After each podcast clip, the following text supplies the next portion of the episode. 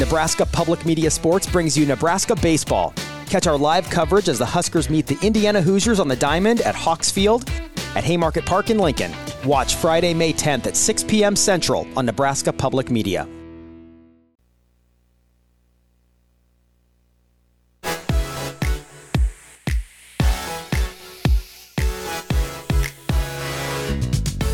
Welcome to Hurrdat Sports Radio.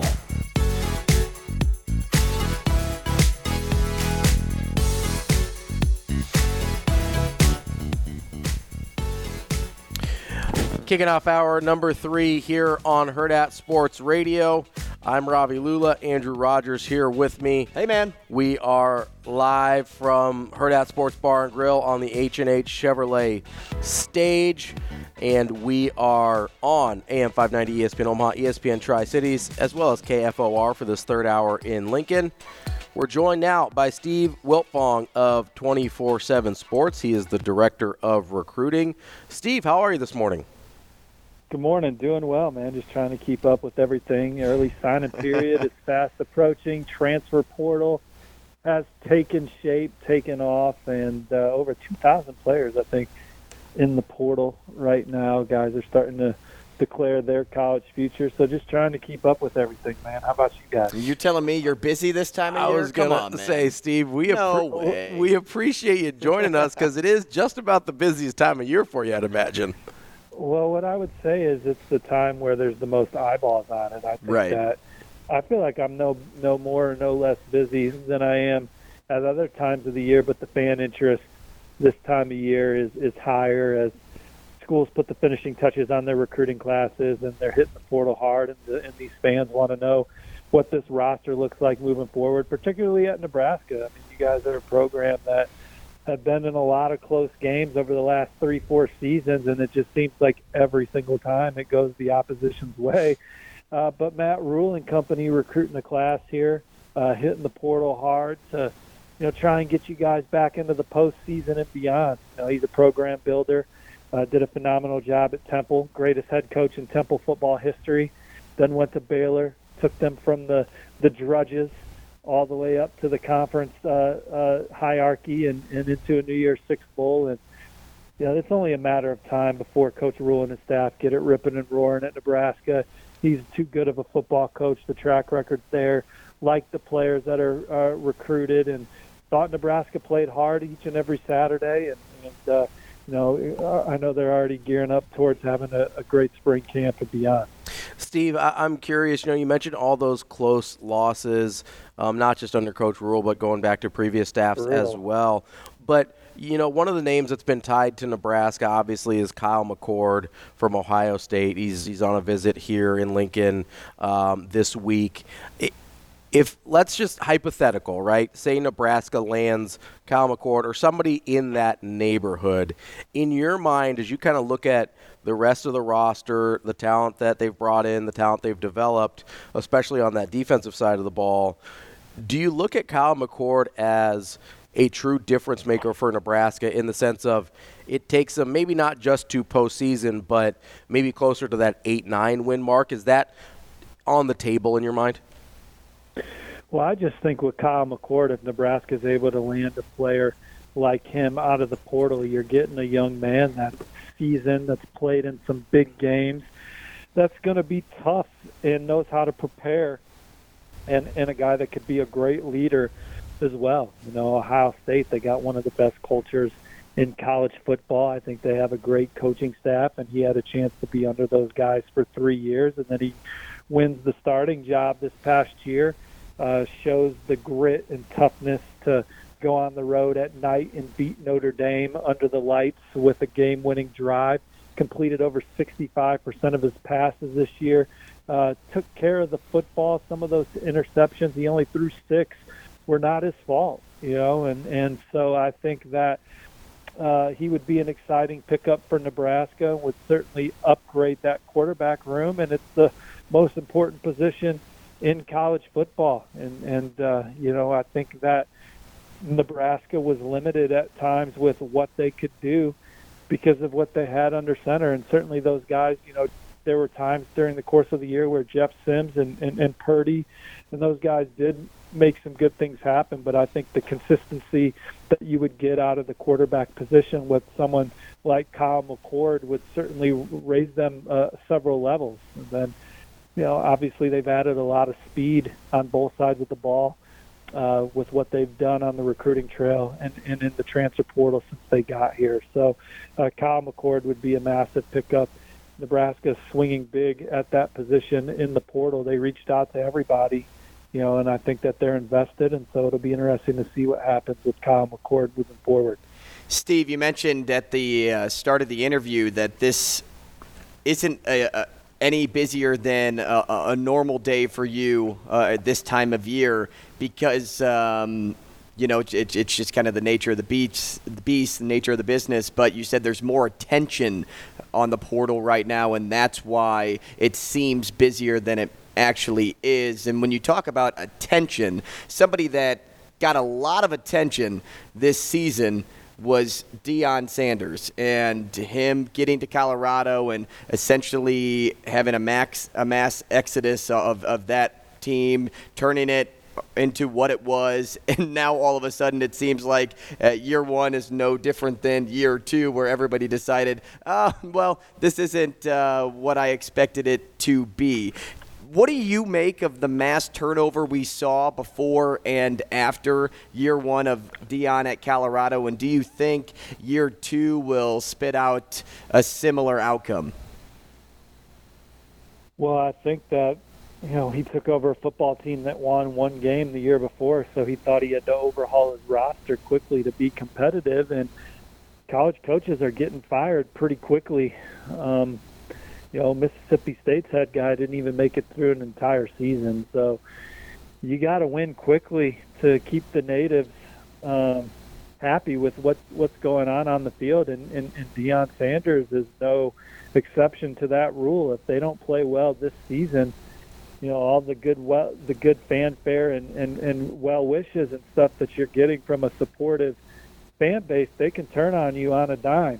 And uh, so I would imagine that you know four wins certainly wasn't good enough for Coach Sanders, and and uh, he's a competitor, and they're going to hit the portal hard again to to try and land guys to put together a season like Mel Tucker had at Michigan State a couple years ago, where they were portal heavy, got guys like Kenneth Walker, and found a way to win 11 ball games and play play in a, a meaningful bowl game at the end of the season. Now that's not an easy recipe to duplicate and I think that they certainly saw that they were not up to snuff at the point of attack.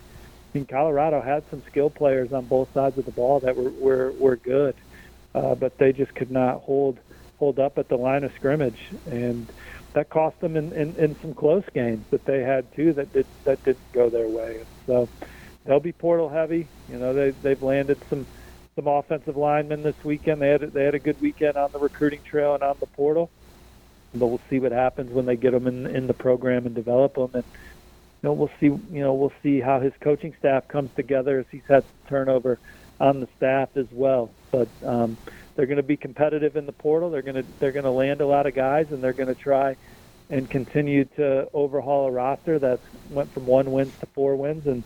You know, they're trying to win double-digit games. You know, that's kind of what he's got his eye on. He's he's certainly not trying to be mediocre. We're talking with Steve Wiltfong. He is the director of recruiting for 24/7 Sports.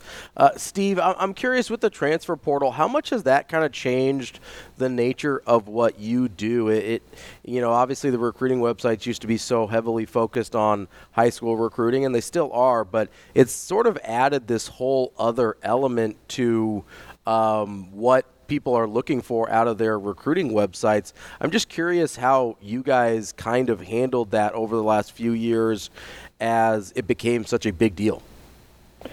Well, yeah, so 24/7 Sports is now ranking kids in the portal and yeah, adding and, and, and those numbers add up to the overall class ranking. So you have an overall class ranking, you have a portal ranking, and you have a high school ranking. So you can see three different rankings. So uh, diehard fans are very interested in roster construction for their favorite football teams and just as much for their least favorite football teams. One thing I've learned is that uh, the the fans that are most passionate, they love rooting against the the rival just as much as they love rooting for their own team sometimes. So uh, you know, 24/7 Sports, we're trying to uh, provide a, a, a projection of how talented we think your team is, but ultimately, teams write their own scripts, players write their own write their own stories, and uh, recruiting rankings and portal rankings are just a preview. You still got to get in. You got to lift the weights. You got to eat the training table. You got to learn the scheme.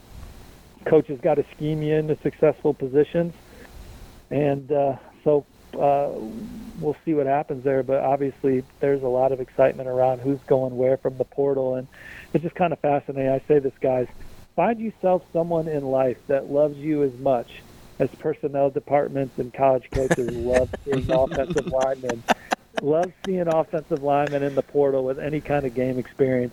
And it's just fascinating to me that a young man that maybe played three games at uh, a, a, a lower level school, just the amount of love that they can get in the portal, even though they're probably still not going to be an all conference player for you on the next level.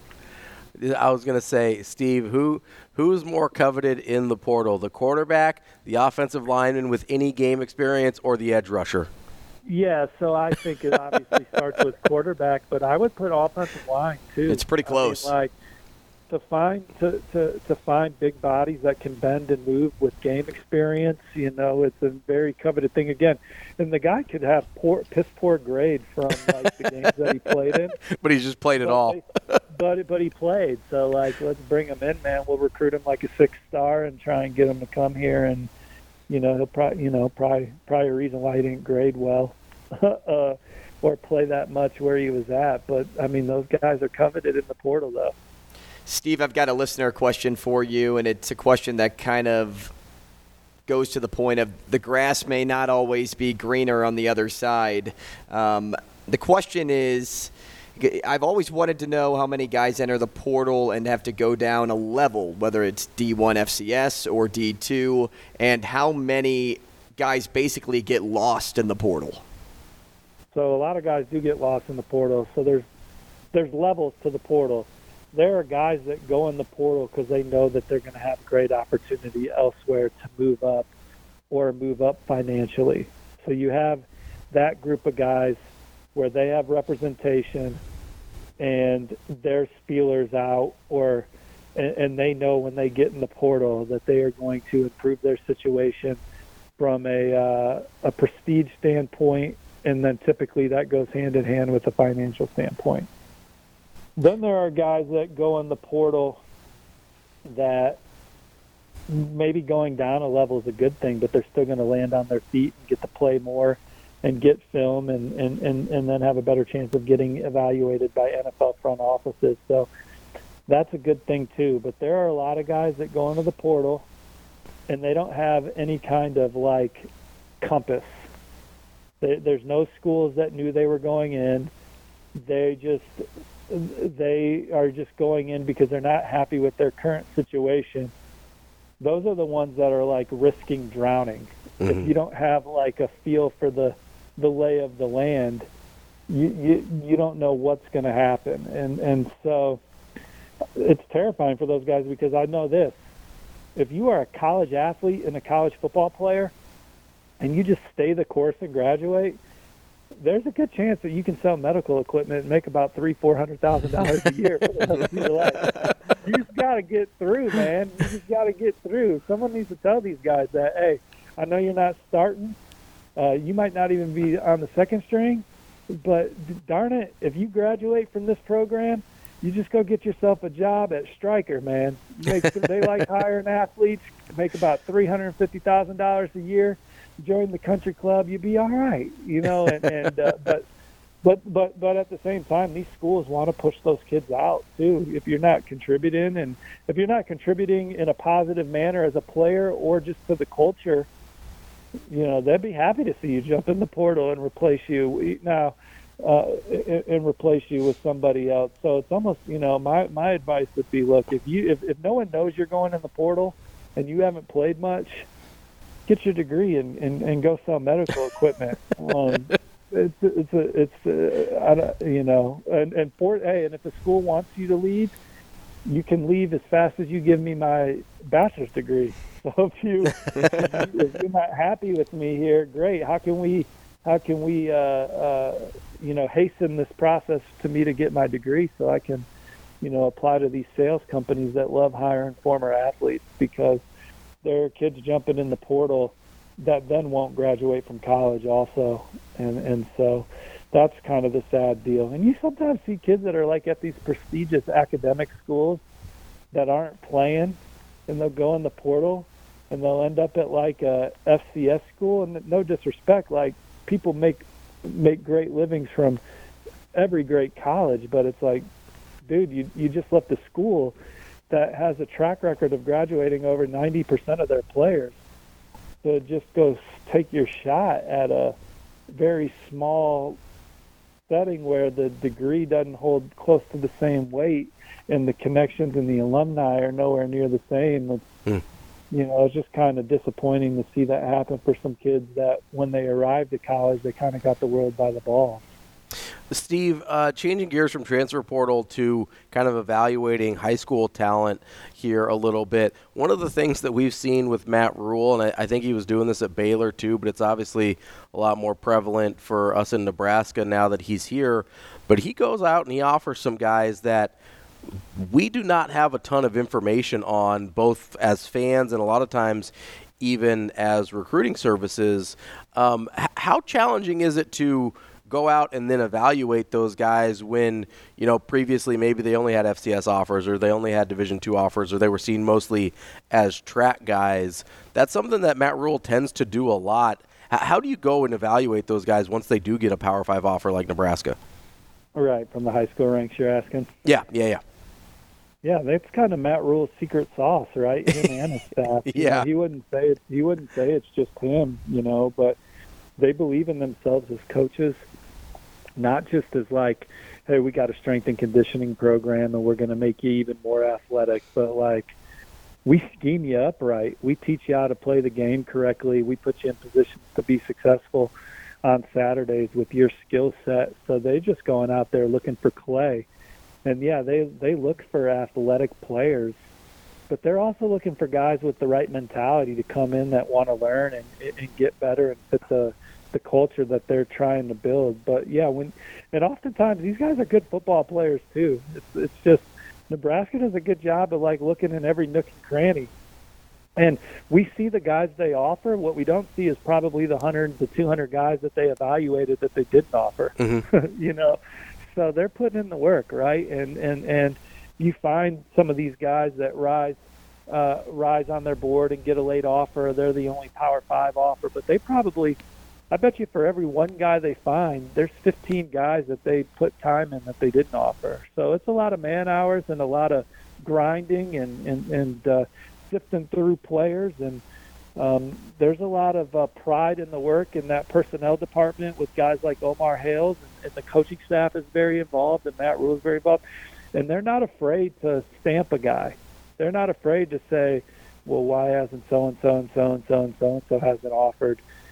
If they like them, they offer, and they're not afraid to be first either. You know, early in the cycle, and say, "Well, if we offer him, he might get 15 other offers," or you know, that look, we think he's good. We're offering him right now, and then we're going to build the best relationship with him of any his staff in, in, in college football. So that's kind of their recipe. And again, it's Matt Rhule's two for two at his last two jobs in college football, two places that were tough jobs. Temple historically uh, uh, didn't have anywhere close to the success Matt Rhule did, and then Baylor. When Matt Rhule got to Baylor, they were uh, they were in the gutter. So.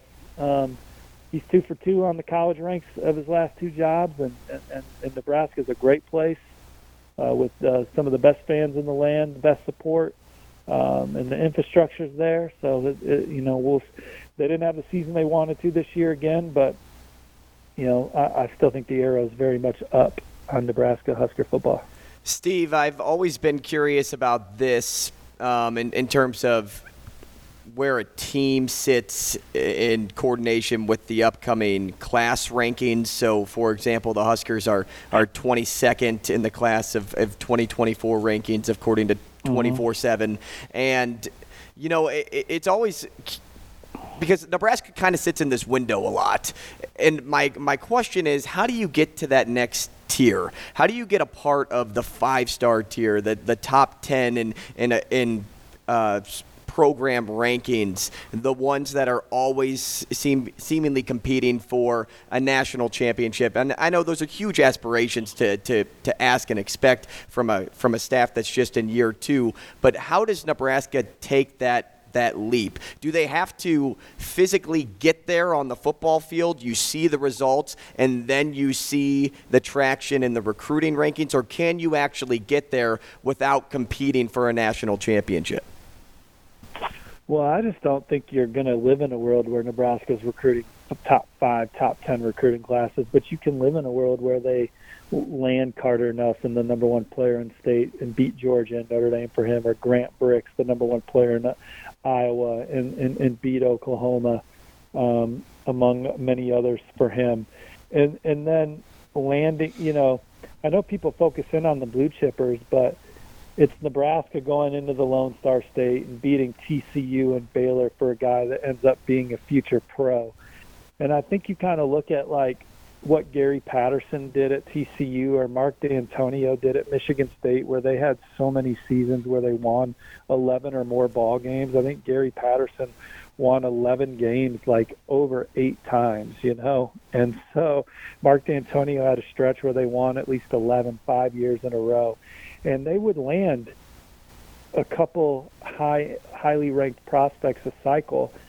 But really, it was about landing their kind of guys, high upside, chip on their shoulder, and then coaching them up. Just having a schematic advantage most weeks because you got the best damn coaching staff, you know, and you got a great strength and conditioning program, and your program's edgy, hard nosed, tough, physical. And whenever they step on the field on Saturday, they're not, you know, they're the ones doing the pushing around at the point of attack, and they're the ones with the speed on the perimeter. And so, I think that's Nebraska's recipe. You know, is to win the blue chip battles that are attainable, and then go out there and and uh, that second tier recruiting.